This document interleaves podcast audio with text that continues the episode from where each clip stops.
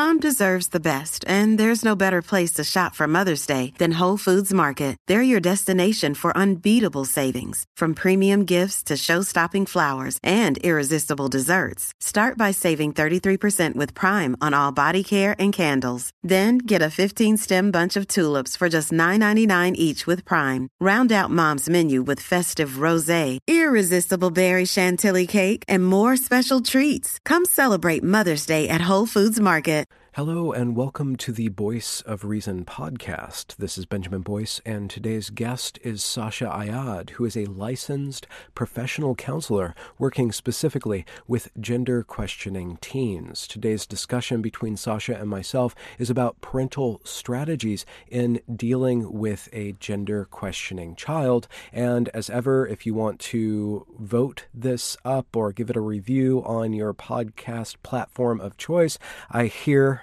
that that helps me boost the ratings or helps with discovery or something like that. Also, if you want to take a gander at the people that I'm discussing all these issues with, go ahead and visit my YouTube channel where our faces are represented along with our words. All that being said, here's Sasha Ayad. There's a lot of interesting changes kind of happening in the world of gender questioning adolescents. Like, I'm starting to see a lot more boys um, or talk to parents of boys. Um, so that's a little bit different in terms of the demographics that we've seen. As you'll probably realize, a lot of people who talk about rapid onset are talking about girls. Yeah. It used to be around 30 70 split, but like I'm starting to see more parents of boys. Um, sometimes older guys, like even guys in their 20s and 30s, sometimes after like a really um, hmm. intense relational issue like a divorce or a breakup or getting rejected from a school like stuff like that then suddenly like a trans identity so very interesting um, hmm. changes and i've been hearing from other people that they're seeing more boys so we do you have any thoughts on that why um, a relationship or an emotional uh, trauma would cause a male to begin to question the uh, sexual sub- substrate. I guess not sexual, but the gender substrate of his identity? You know, um, I'm not really sure. I mean, I can't say anything definitively, but it seems to me that a lot of young people are trying to escape the discomfort of their current life. You know, I had a client once tell me being anything was better than being who I used to be you know? So i don't know if it's so much just about gender in some cases. I think in some cases it's just like how do i become a new person? Like obviously this old me is not doing very well. I don't know how to handle this life. Perhaps i can be reborn like as a new person. And um, it, it gets built on this fantasy of like starting a new identity and, and kind of a new life in a way so mm-hmm. i think sometimes it could be that um, in some cases, for males, there's also um, perhaps a component that has to do with maybe early experiences of cross dressing or maybe an erotic component that a lot of boys feel a great deal of shame about. So, to kind of escape that shame, they might try to rationalize, well, the reason I did that is because really I'm a girl trapped in a guy body. Like, that's possible too. I've seen cases like that. Yeah. Um, the but it A- seems AGP. Yeah. mm-hmm. Cluster or whatever. Yeah. Yeah. Hmm. Um, so I, I don't know. I think a lot of people are using um, gender identity to escape or like as an avoidance strategy to dealing with the challenging, uncomfortable, painful, traumatic aspects of their existence in their natal sex. And hmm. I see that as being my understanding on on many of the cases. One thing about that is that even though it's kind of an external fixation, it's still really close to the self. It's how it's where it's the boundary line between myself and, and the world. And so if yeah. I focus on that, that's kind of like me working on the inside and working on the outside. It's you're working on that lineman or that that demilitarized zone kind of place between the internal yeah. and the external because it's still i mean if you think about what everybody wants usually is self transformation right? Regardless of if you're dealing with a gender issue or not. Hmm. And so this is a very concrete way to transform oneself, both from a psychological point of view, because taking on the identity of the other sex is definitely a psychological transformation, hmm. but it's also physical. And there's something that is very, I, I think, kind of primal about altering oneself physically in order to transcend and you know become a better version of oneself or someone who's better you know prepared to face the world or more confident you always hear kids say i'll just be more confident mm. so that reminds mm. me of kind of like rites of passage and we've talked about this a little bit but yeah. this self transformation is a really really powerful motivator and you know in some cases it's self transformation in a way that is seen as like a positive and just to become more aligned with who you feel yourself to be. Like I think some trans people have really done a lot of that kind of grappling and trying to understand and are perhaps becoming more aligned with who they feel themselves to be. But at least in the ROGD cases, what I see much more often is just an avoidance of something, a running away from something mm-hmm. that doesn't feel as mature of kind of a self development as mm-hmm as is appropriate, especially if you're going to do life altering and body altering procedures. Yeah. So, is there a, a, way? It doesn't seem like you think this way, but this is Jungian, and there's that concept of the animus and the anima, and coming into a harmonious relationship with one's internal feminine or internal yeah. masculine. Does that truck at all for you? Is that useful at all? Is that too? Yeah? I mean, I don't want to use the terms incorrectly because this is not my area of expertise. Though I have been reading a lot of Jung lately in the last year or so. Um, I think what what's often happening because it really requires a certain level of emotional maturity to be able to look at the internal masculine and feminine and try to balance them in a way that is grounded and healthy and still tethered to reality, right? But a lot of the cases of kids that I see, it seems like they're trying to kill the, oh, yeah. you know, the anima. Let's say in the cases of um, people who are trying to become more um, masculine. So I mm. I don't see it as being a mature way of kind of balancing these two opposing forces. I often see it as like a desperate attempt to squash hmm. one or the other. Mm-hmm because um, that can be construed as the seat of one's uh, trauma or despair especially with uh, let's say uh, somebody uh, female who undergoes uh, sexual harassment or abuse and yeah. then decides to, to jump to the, the male or being a male mm-hmm. i've talked uh, with the Pique Resilience females they speak about that about mm. if i get away from being a, a, woman, that I get away from that negative attention and get away f- from having to deal with the vulnerability and all that kind of thing. Um, yeah, I think that's a great point. And what I find really interesting about that is there is a spectrum of behavior that people do to girls and women that ranges from a flirtation, which a 12 year old might find terribly uncomfortable, though we can't say she's being abused, let's say, right? All the way up to women who have been in literally in abusive, domineering, dangerous relationships with men.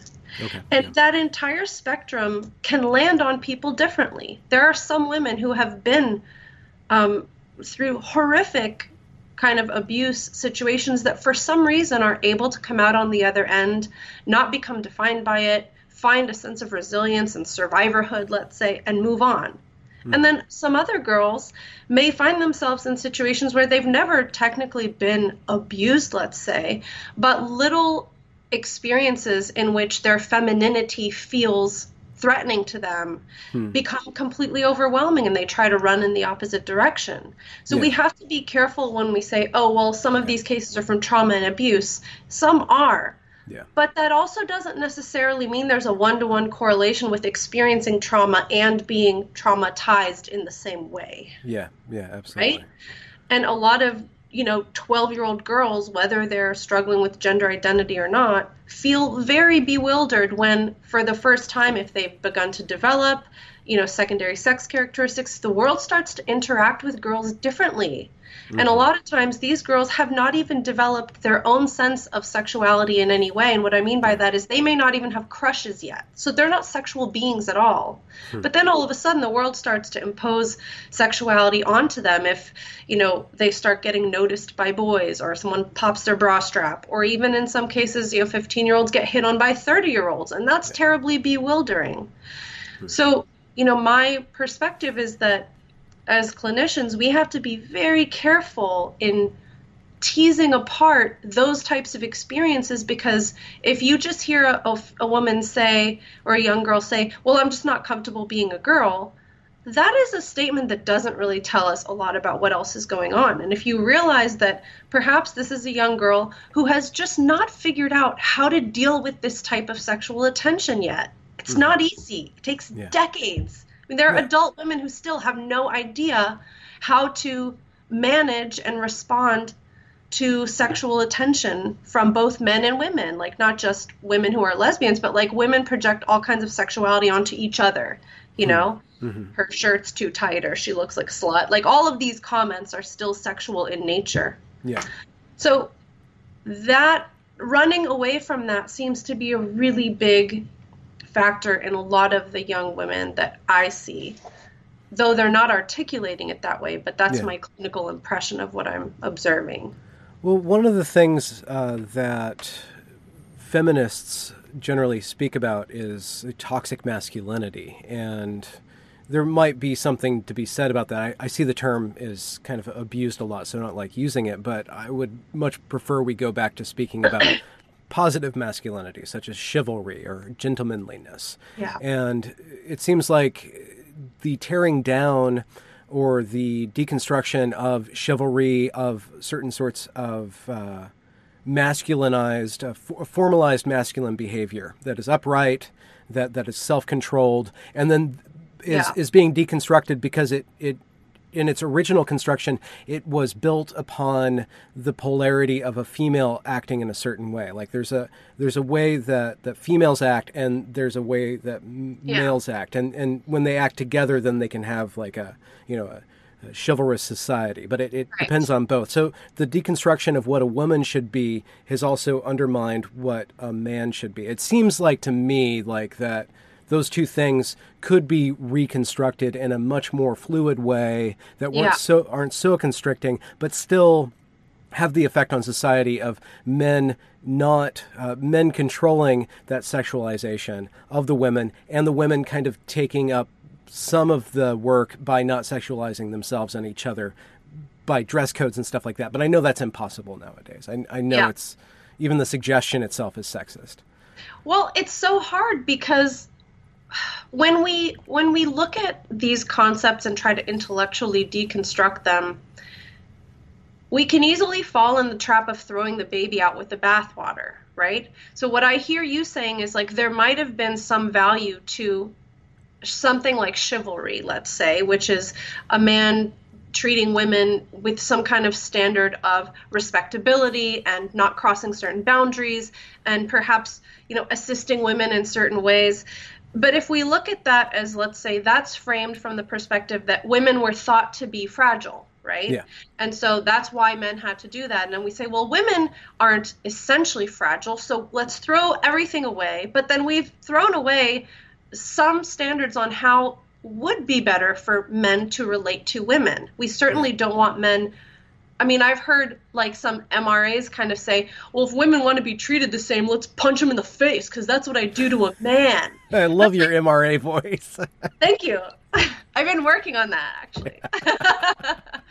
um, but we, you know, we end up discarding all of these rules or, or norms that may have some value yeah. in them if we can reframe them from a way that respects the fact that both men and women have moments of vulnerability and fragility. Like we all can can experience those those feelings or perhaps those um, positions relative to others in, in our social circle. So yeah.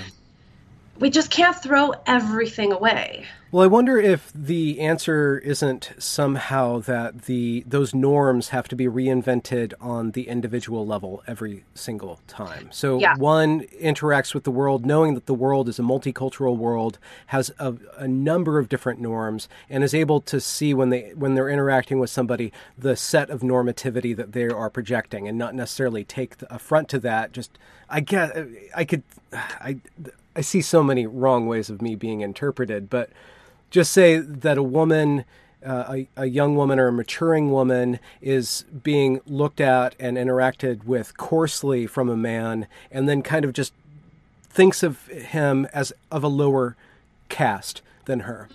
Like she, he, he's not worth my vulnerability because he's he's not treating me. He he doesn't have a value set that is actually on par with who I actually am, and so kind of like this this distancing from that attention in a way by seeing him as. Oh, we already have that. It's called toxic masculinity. well, yeah, but then that's everywhere and everything. I Yeah. mean, it's it's Okay. a it's a way Okay. to categorize somebody else so as to not take their behavior personally. okay, I yeah, think.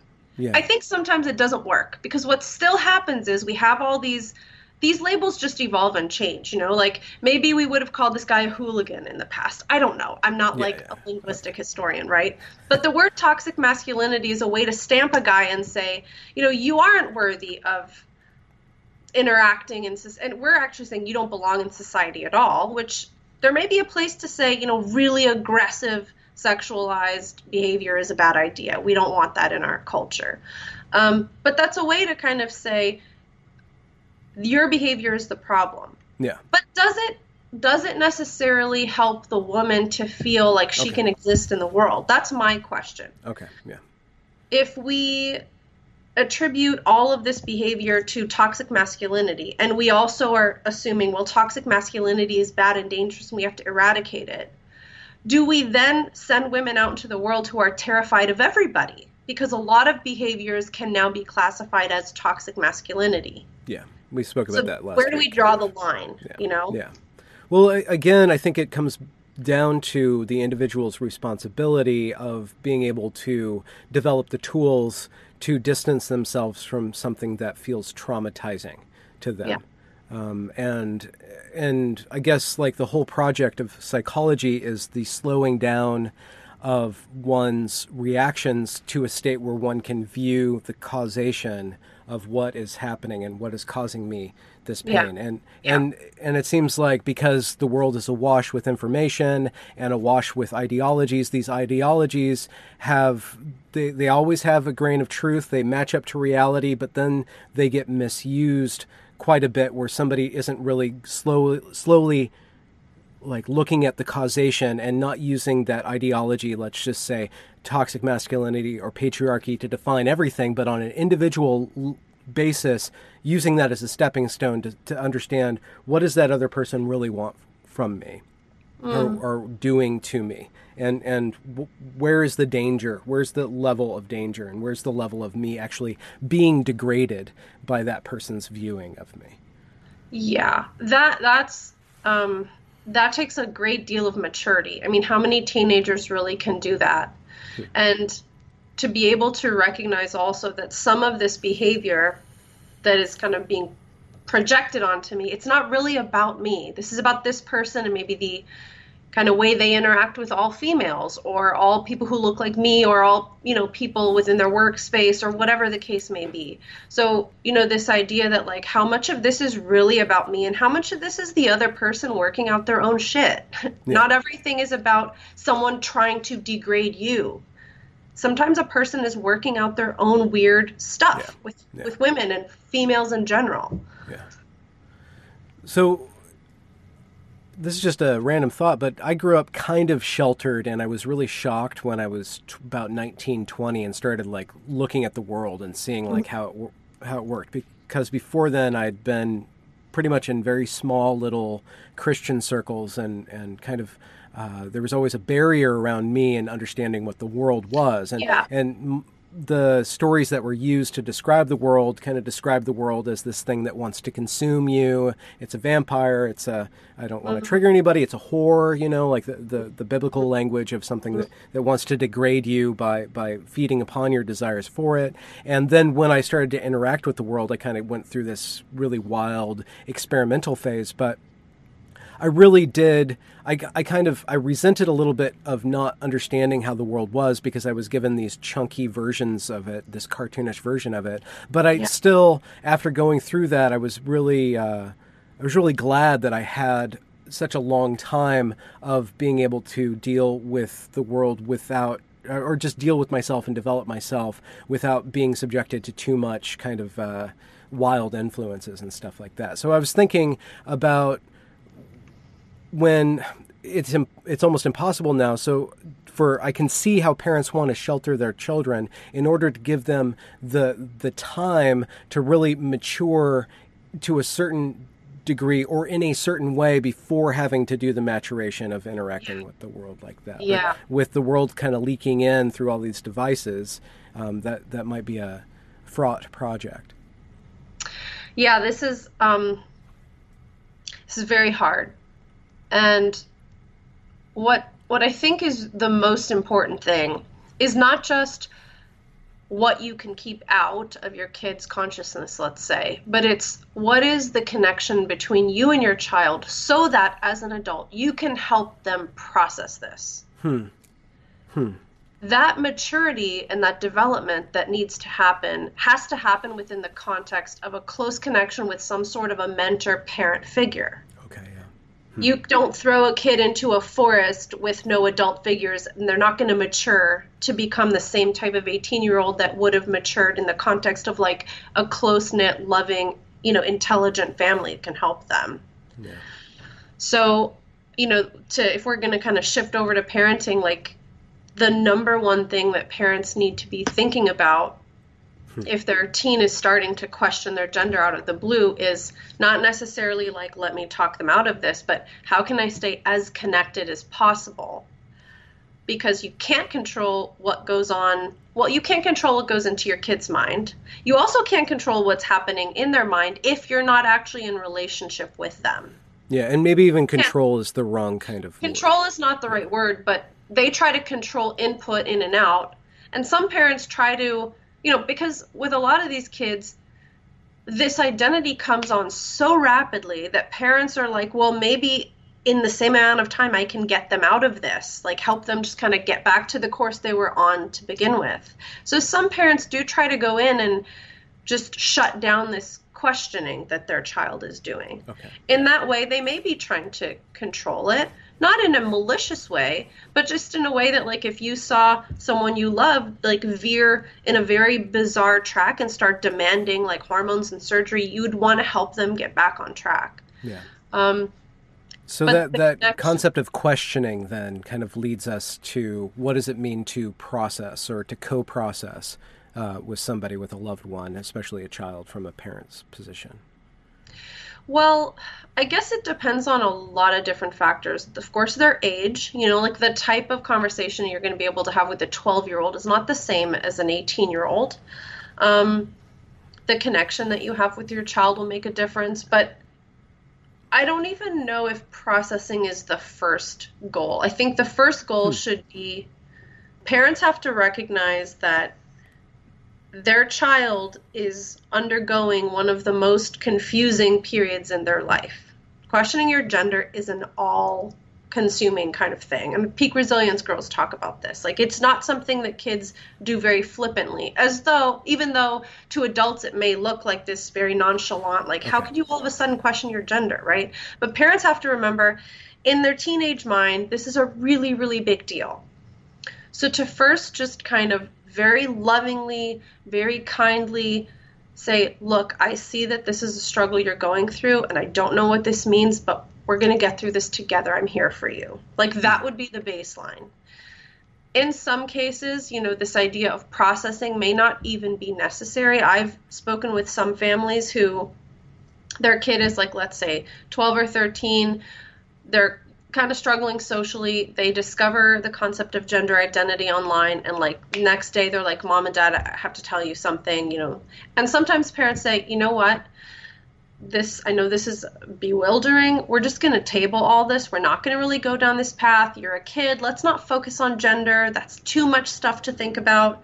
Just let's get back to normal life. Focus on school." And sometimes kids actually act very relieved you know, hmm. imagine how daunting it is at 12 to re- rethink your entire existence, right? Yeah. So sometimes you don't need to process if parents find themselves in that type of a situation. Sometimes just kind of tabling it and saying, we're not really going to do this exploration. We're just going to focus on being a normal kid.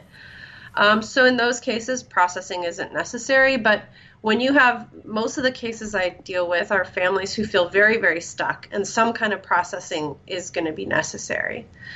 Um, what, do, what do we mean by processing then?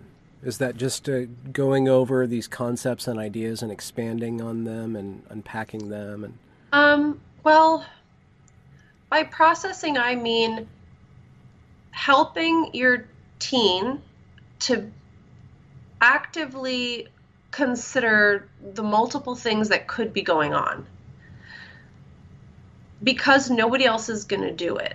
So we are in like a time period right now where schools, doctors, therapists, friends, the internet is mostly approaching the kid from the perspective of like, "Oh, yay, you found your true identity. Let's support you in transitioning."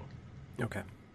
I mean, that's the that's the yeah majority of responses from anybody who hears about a teen questioning their gender.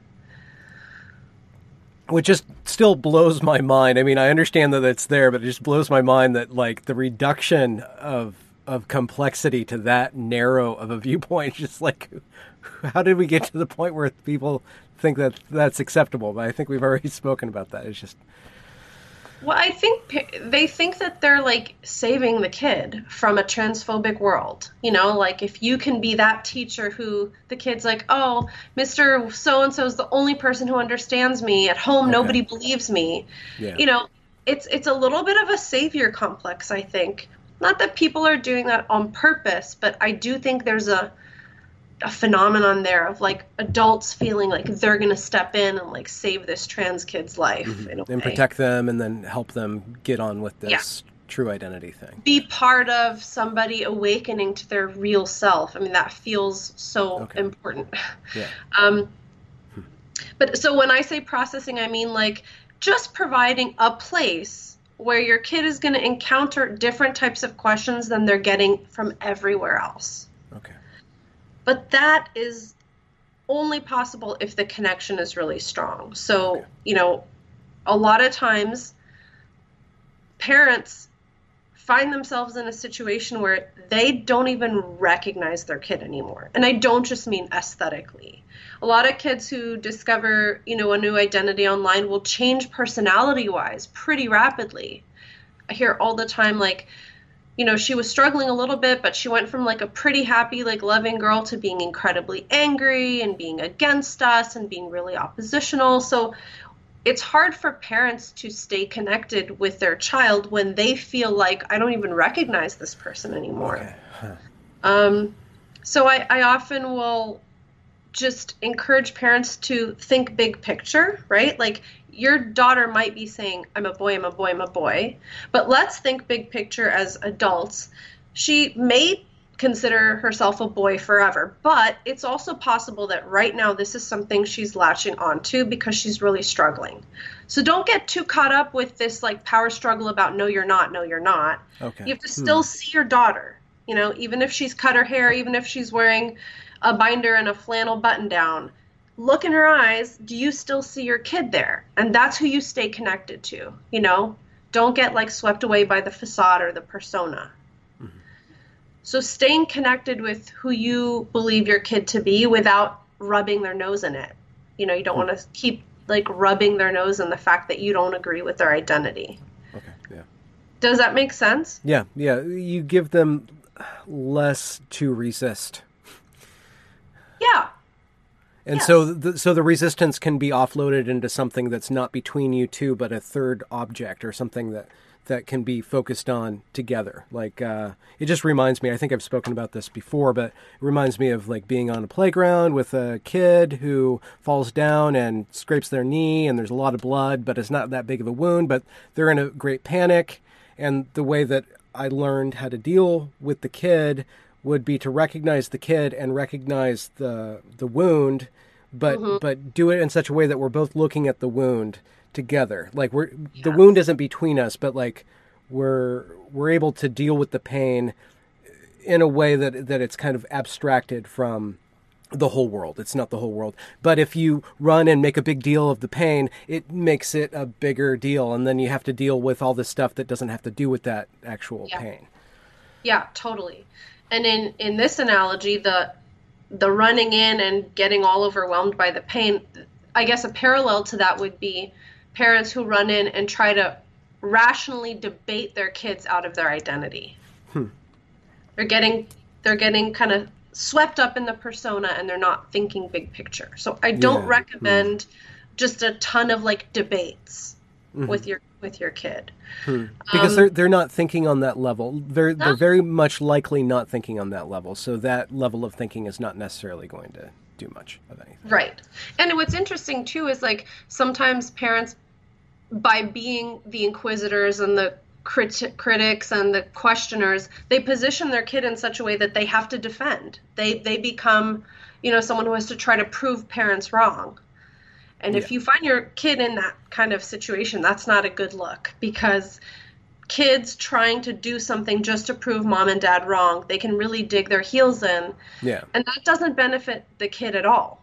Well, unless they end up growing up to be a prosecutor of some sort, then they're getting those skills along the way. But yeah, yeah, yeah. And, and if if somebody really does end up benefiting from a trans identity, it's probably not in opposition to what their parents wanted. You know, like I don't think you can find your true identity by saying, fuck you, mom and dad, like this is who I am. You find your true identity by actually distancing yourself from the opinion of parents and really looking at your own self and what you really value and what you want and hmm. it's mm. not necessarily like either in opposition to or because of what your parents want you to do mm-hmm. Mm-hmm. And I, that could happen at 14 anyway i'm talking about like young adults and adult people okay okay so keeping the connection and then dealing within that connection dealing with the issue in a way that doesn't conflate the issue but is an issue that mm-hmm. we together as a family can work through. So, in a way, it really kind of brings home the fact to me that the child is there to teach the parent about all the processing that they haven't done with regards to the world themselves. It seems like the parent has to really grow up in order to be mature enough to lend that maturity to the child in a way. That's a weird way of putting it. Let me think about that. I mean, I think even the best equipped parents never hmm. anticipate that this is going to be a conflict with their child. I mean, unless they have they have a child who's had gender dysphoria from a young age. Like most of the parents that I work yeah. with are absolutely blindsided. Mm-hmm. So it mm. just throws them completely off kilter and all of the kind of typical parenting instincts that they would normally draw upon. Just don't even feel relevant anymore especially when you have an entire medical industry who's telling them well you're just transphobic. You need to start accepting your new son. Mm-hmm. so imagine how bewildering that is for parents. It's just like such a strange situation for them to find themselves in. So, so most of them have a lot of parenting um, parenting instincts and maturity but this is just such a strange experience that a lot of times they feel very unsure of themselves all of a sudden. Yeah. Well that's one of the particular queernesses queernesses about this whole topic. Is that it, it's been formed in these think tanks and, and in the margins of society through all this theory and then all of a sudden it's just kind of yeah, yeah. rushed out from the corners into the mainstream. And so now we have a bunch of kids who naturally latch on to that which is cutting edge.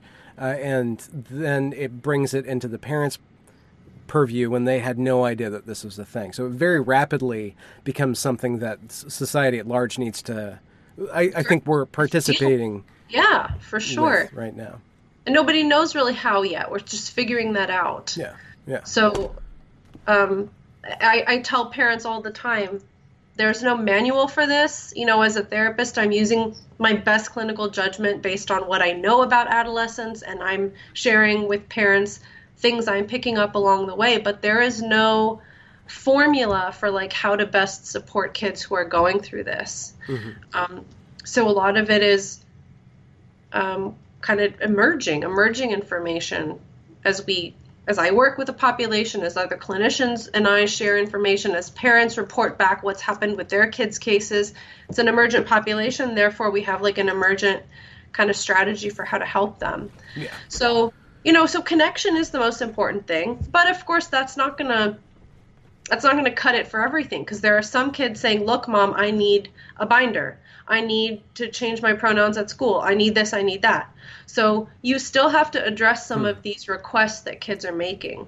Yeah. So is there a rule of thumb that you've developed? I mean, I know it's on a case to case basis, but like I guess you give the parents the tools to kind of figure out yeah how far to go with this, right? Yeah. Yeah, so I'll talk about. Um, I, I, have a video about this. It's called boundaries, like how to set these types of boundaries with your kids. Hmm. If this is a kid who is pretty young, like let's say 15 and under, and they just kind of came up with the identity yesterday, you can kind of say, you know, you can set much firmer boundaries and say, we're going to, let's say we'll table this for six months. Like I always recommend for parents hmm. to take some time and think about it, get their own kind of emotional regulation together and have conversations with your kid that are thoughtful and heartfelt and based on care and based on long term thinking. Um, but you know, sometimes you can set firmer boundaries, especially around things like changing your name at school. You know, never in the history of time have kids just decided what their name is going to be at school. This is like a really new thing. Hmm. So in those cases, parents can maybe set firmer boundaries, especially around things like binding, which is not shown to be safe. There are a lot of people who get pretty bad injuries from using binders. So, you know, based on long term well being, parents can say, like, no, we're not going to do that. I'm happy to show you why. Like, I've done my own research, and here are some websites we can look at together. But as your parent, my job is to look out for your well being, so we're not going to do that. Mm-hmm. So that's like, you know, firmer boundary setting. If you have a teenager who unbeknownst to you for like two years, let's say, has been identifying as trans and has really come internally to see themselves as the other gender, you're not going to just be able to go in and set a bunch of boundaries. You're going to have to really work much more from a place of connection and curiosity and trying to be understanding, but also um, offering some challenging questions to your kid. So it really just depends on a lot of yeah. different dynamics. Mm-hmm. Mm-hmm how have how has your idea of gender developed in dealing with this population and, and mulling this over? Like, do you think it's emergent property? Do you think that? I mean, we've talked about how it's a way of dealing with trauma and stuff, but it seems like our society right now is really struggling and has been for a while. What is this gender thing? What is male? What is female? What is man? What is woman? What's the construct? Yeah. What's the yeah. biology? Well, I mean, maybe this is not a safe conversation because you can't really come out with your your your theory on that.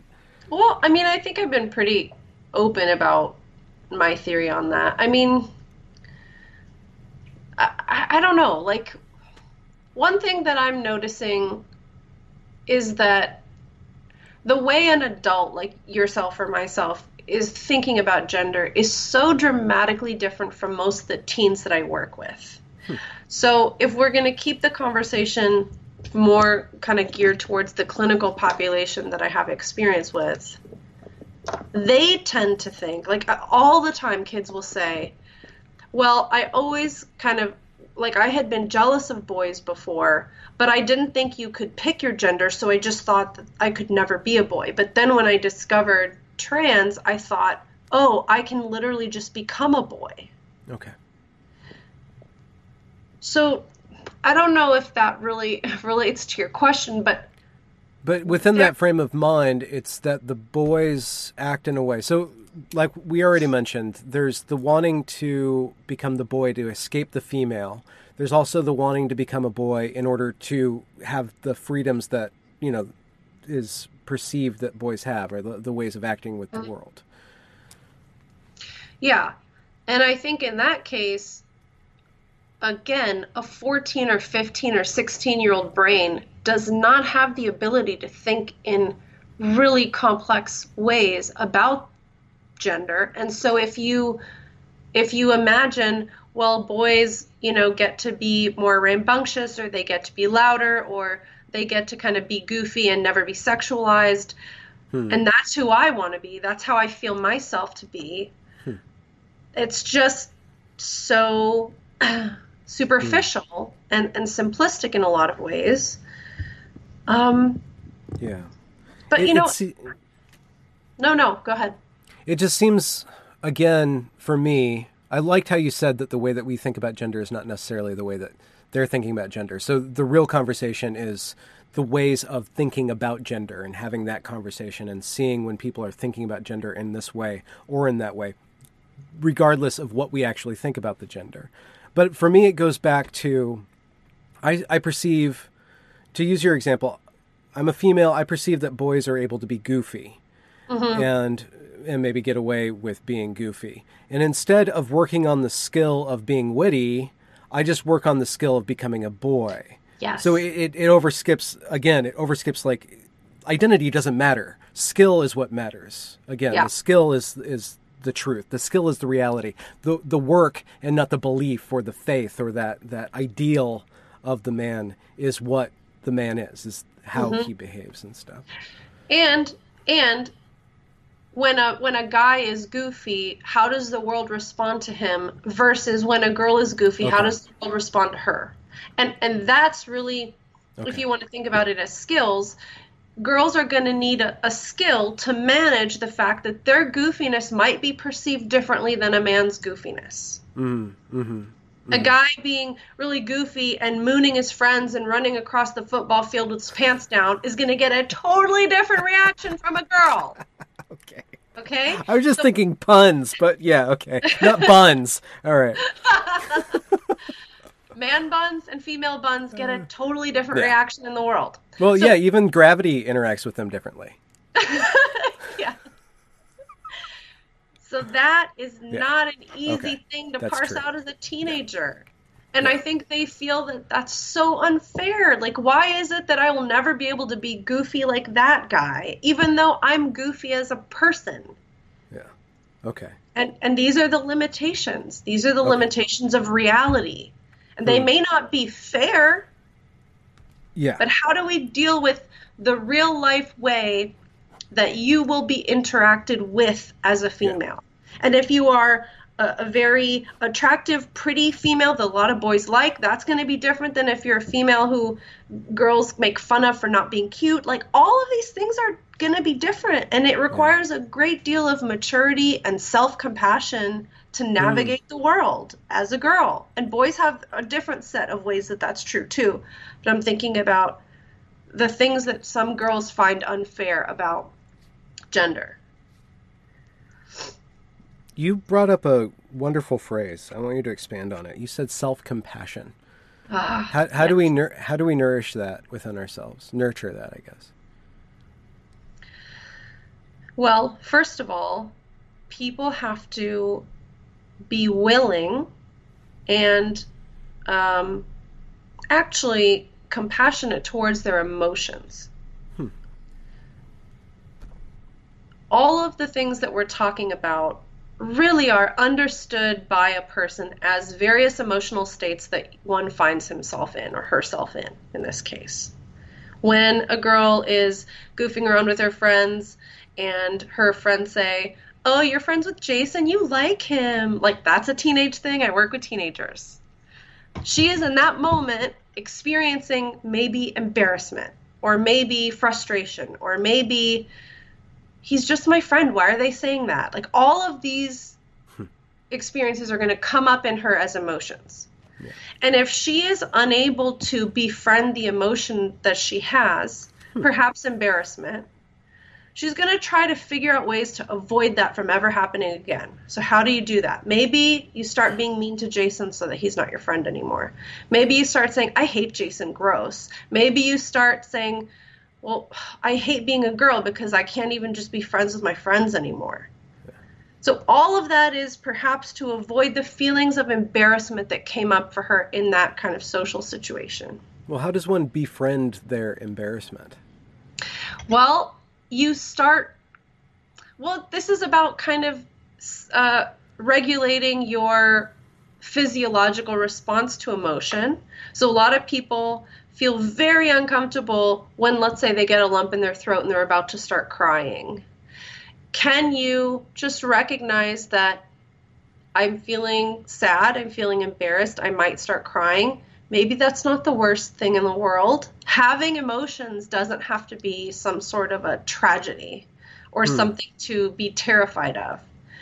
And in adolescence, emotions are gigantic. So it is very much um, hmm. an overwhelming emotional experience to be an adolescent when yeah. you're having all of these things come up. You know, so much is changing about your life, your sense of self, your social relationships. So it's just a, a roller coaster of emotions. Hmm. So teaching kids that it's normal to have emotions and that it's okay to feel overwhelmed. It's okay to be crying in your room all night because that's what happens to teenage girls sometimes you know so I, I, think we talked about this a little bit with parents too like i try to normalize really big emotions for kids and i try to help parents understand it's okay if your teenager seems like a bit of a mess sometimes because that's part of what being a teenager is mm-hmm. yeah it's giving it's not something that we want to run away from those big emotions mm-hmm. i just i remember in my in my own life it doesn't happen too much but every once in a while it still happens where i will be overwhelmed with an emotion. Like it's a form of ego death. You know, it reminds me of uh, there's so many great scenes in movies where the protagonist is facing this big beast and just kind of says no, you know, like this huge dragon or this big wolf or something, and the protagonist says no. And that just kind of reminds me or makes me think of th- these emotions completely dominate me but the way that I dominate them back is not in kind. It, it's by becoming the human or the master in that relationship and, and bringing that to heel and facing it and showing it that I'm not afraid of you. It, it goes back to like there's a lot of even horror movies where mm-hmm. if, if, you don't mm-hmm. respond yeah. to the, the terror, the terror doesn't have any power over you. And there's something about interacting with that overwhelming emotion that could stand to be a little glamorized or, or, or give, give credit to somebody who has the capacity to feel something that is something to, you know, take pride in that, that you're able to not just face it. You need to learn how to face it, but that you're even having that experience is it's a precious experience. It's a part of being human that is absolutely essential to informing yes. you about what it is to be alive. Yeah, and it's, maybe it's not a dragon, maybe it's not a monster, maybe it's like your hmm. body living a really intense experience you're going through. Yeah, yeah. And that's not something that's going to kill you. You know, like big hmm. emotions, they come and they go. You know, we can have a, an hour where somebody is just like wailing in so much pain and they're totally, all their senses are overwhelmed by this big feeling. And then the next hour, they may be calm, you know? Yeah so, some of the techniques that I use to help kids befriend their emotions is a lot of kind of, um, I talk them through visualizations where maybe they'll scan their body and they'll think about a time that made them anxious. They'll locate where the anxiety is in their body. We might describe it using almost like a five senses model. So, you know, if you're feeling this anxiety in your chest, you know, what texture is it? Does it have a texture? Is it smooth? Is it rough? Does it have a weight? Does it have a shape? You know, does it have a color to it? And by doing that, you kind of help the person to realize this emotion is just a thing. Yeah. It, it does live in my body, it's here, but it's not necessarily something I have to be terrified of. So those are just different ways of kind of befriending emotions. And also, um, I learned this really cool technique called resourcing, where if you do um, locate the, the difficult or challenging emotion in your body, you find another part of your body that's expressing calm or peacefulness or something that's the opposite of the overwhelming emotion. Hmm. So, what that indicates is that in, in one moment of time, a person can be both totally overwhelmed by an emotion, but also find within them a place of calm, a place of stability. Those are all ways to be with hard emotions and not run away from them. Mm-hmm. Uh, why do we run away from our emotions? Uh, it just seems so weird that, that we're having an experience and we would want to run away from it. And it seems like that is the wrong. You're making. Are you making a hard kind of prescriptive or descriptive you know, statement that you you should not ever run away from your emotions?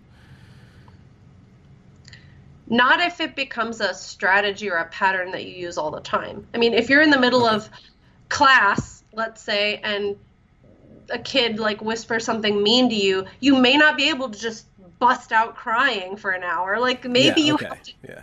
get it together in the moment.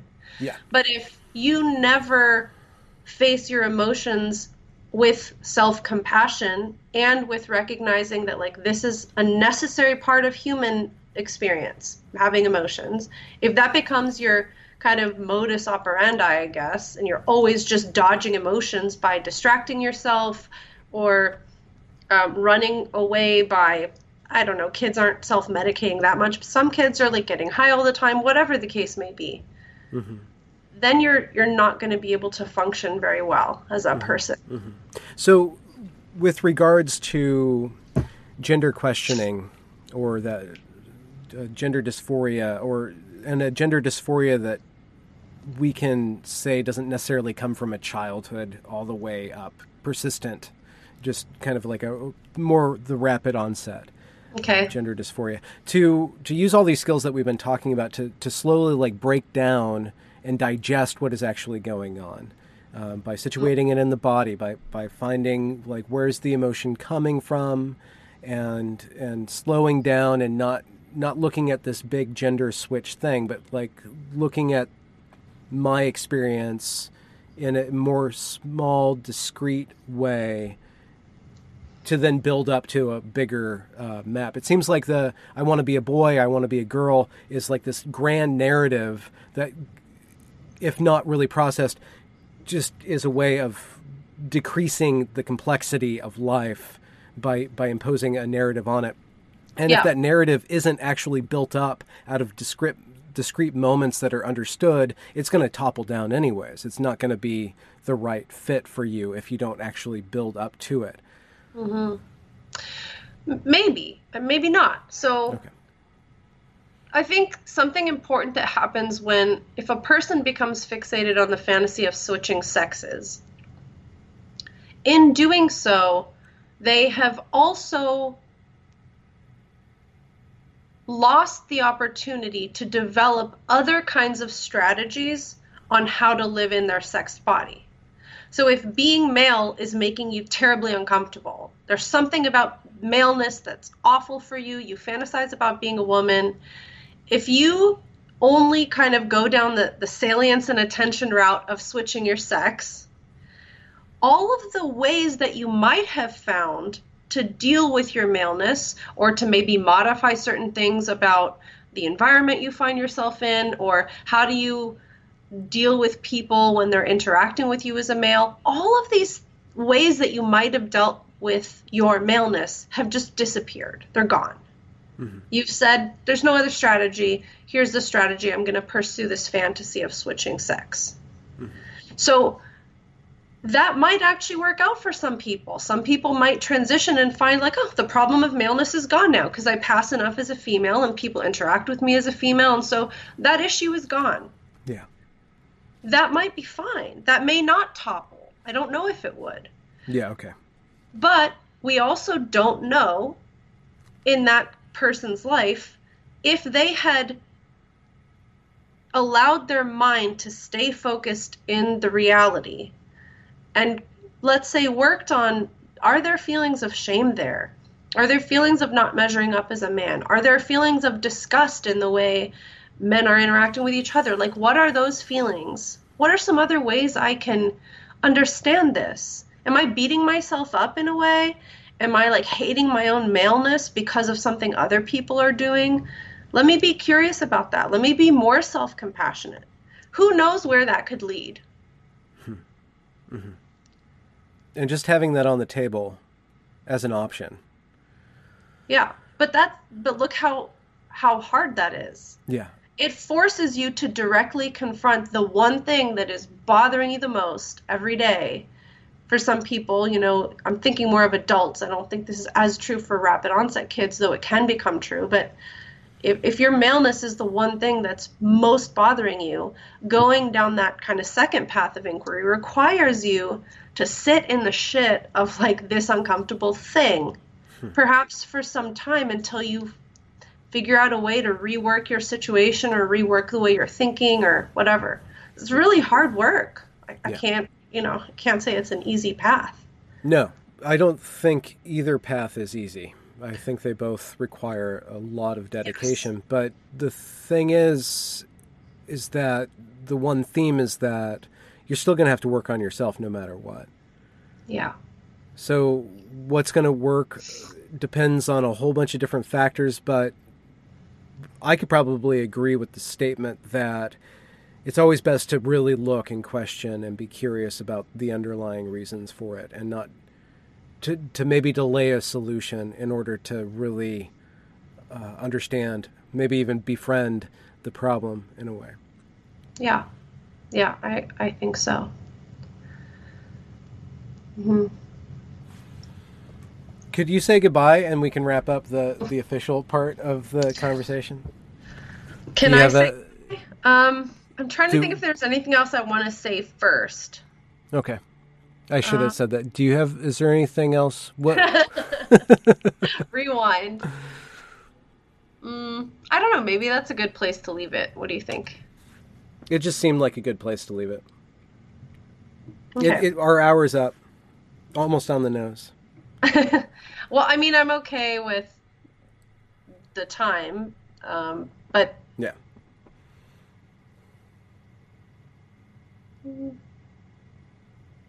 I don't know. I guess that's it. Sorry, I was rude. I just it felt like the right. No, it wasn't rude. I think you were trying to be respectful of my time. That's how I read it. I just felt the pause was there. It was just like, okay, there we go. Did I ruin it by like just blabbering on, or is no, there still a good place to cut it? Well, uh, if if like if you if you flash your pajama knee you know, like that.